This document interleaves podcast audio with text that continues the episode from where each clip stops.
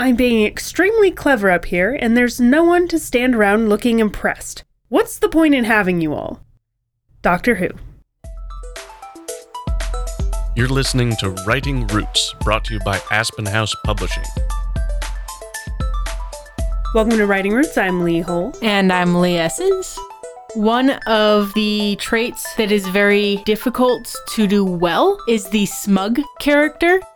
In my opinion, the Doctor is one of the few characters that I've seen that comes off as very smug and arrogant, yet lovable. And that is very difficult to find that balance between being confident and overly confident in themselves and still being a character that people can relate to and like. When I think of smug characters, the first one that comes to mind is Thadwick Mercer from the He Who Fights with Monsters series. This character is very full of himself. He's very looking down his nose at all of these other characters. Everyone exists to serve me and never takes responsibility for his own actions. And so very punchable. Yes, that's like my favorite thing about smug characters is even the reader just wants to deck them if you write them correctly. If that is your choice to write them that way. Kind of like we've both hinted at, there are different ways that you can write a smug character, and it's all about finding the right balance of characteristics to go along with the smugness in order to determine whether they are the likable, lovable kind of smug or the I just really want to deck you kind of smug. Before we get too far into that, let's get to the synonyms. What smugness is. If he's the punchable smug character, you're going to use a lot of words like he's puffed up, maybe a teacher's pet, he's very conceited, egotistical, or even pretentious. If they are the more lovable kind of smug, or it is the character viewing themselves, they're going to use words more like sure and confident, clever, or they could say that they have high standards and they're self satisfied, they're sure of themselves, they're worthy of better things. Or even seeing themselves as superior. And I think that is the key in writing this particular character is they see themselves as superior to everyone else around them. Whatever it is that elevates them, oftentimes it isn't even something of their own merit, which is really why we want to punch them. Well, do you know who my father is? we just wanted to smack that character so hard, and it's great. It's also important to remember what the opposite of smugness is. This is your humble and demure characters, the ones that don't seek the spotlight, who will go about doing great, amazing things without ever bringing attention to it.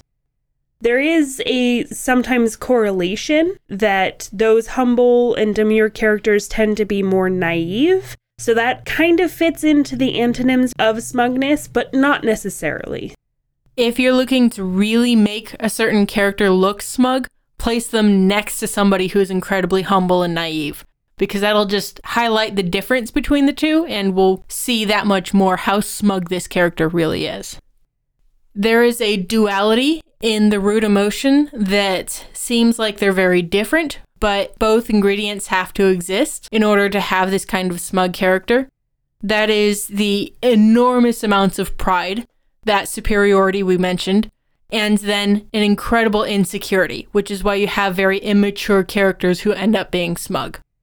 This is one of those times where the insecurity is what leads them to being very outspoken and loud about it because they want people to focus on what they view as their positive attributes and those things that they're good at. So they're going to be very prideful about anything because they actually feel insecure internally.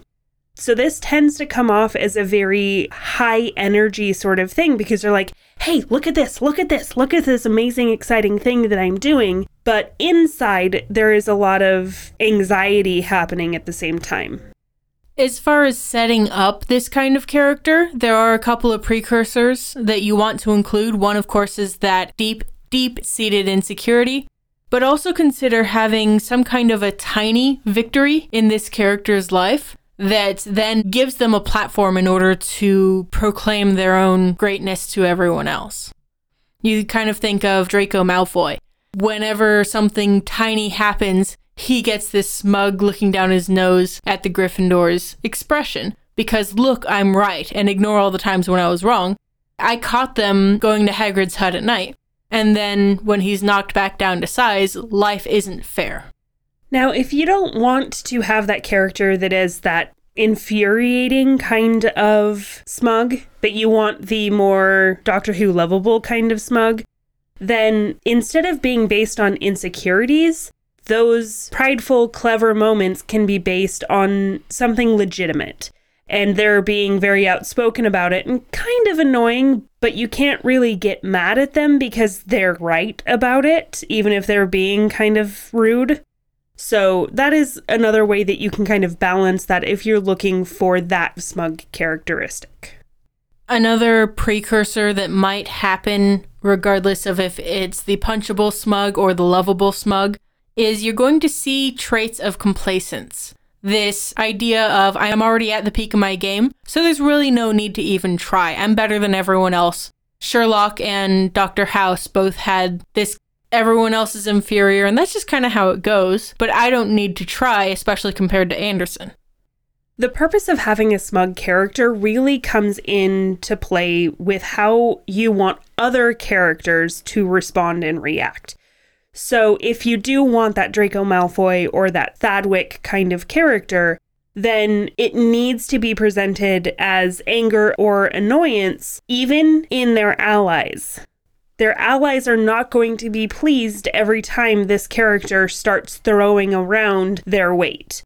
In cases where it's the more lovable, the allies are going to be a little bit more sarcastic in their responses, which is a very good representation of this in River and the doctor's relationship. She is very sarcastic towards him when he starts to get clever.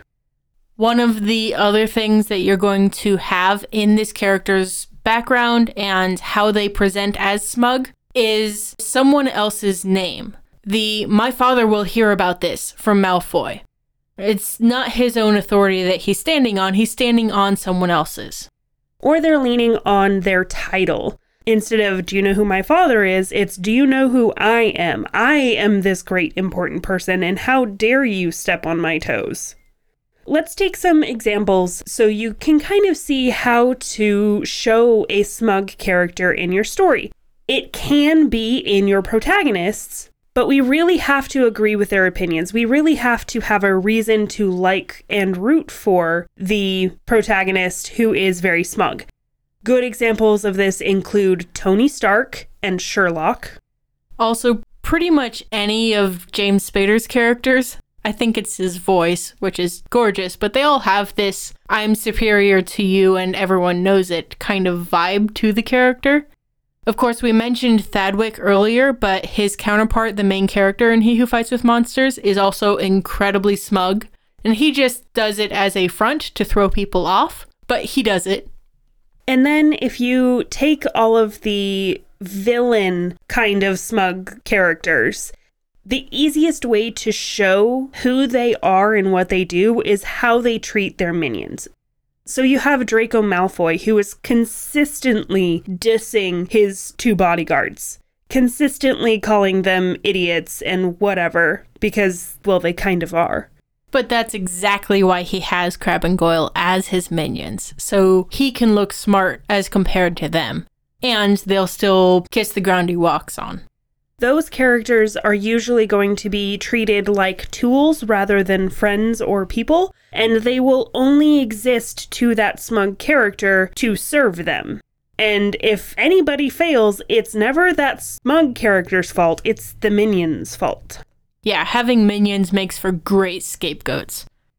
One of the signature ways to make a character look smug is this half smirk seems like those two go hand in hand, at least in my imagination. You're not going to necessarily have a smug character or a smug moment without some kind of smiling to oneself. Smirks are my favorite you don't want to overuse the smirk if you have a smug character because you want it to be signature to them. You want it to be signature for that look at me, I'm so clever, I'm so smart, and you are never going to beat me kind of smile. And body language is going to be one of the easiest ways to communicate without even any dialogue if a character is smug or not. Some of the things that you'll see is like a swagger in their walk, or how they hold their head is a very proud chin up but eyes down, looking down their nose at people. They're often going to have their arms crossed or having their shoulders like down and relaxed because there's nothing to worry about. I'm the most clever and smart person around here, so why would I view any of you as a threat? But again, that biggest thing is going to be that lip curl. Also, remember that these characters have a set of ideas and views that cannot be changed or swayed.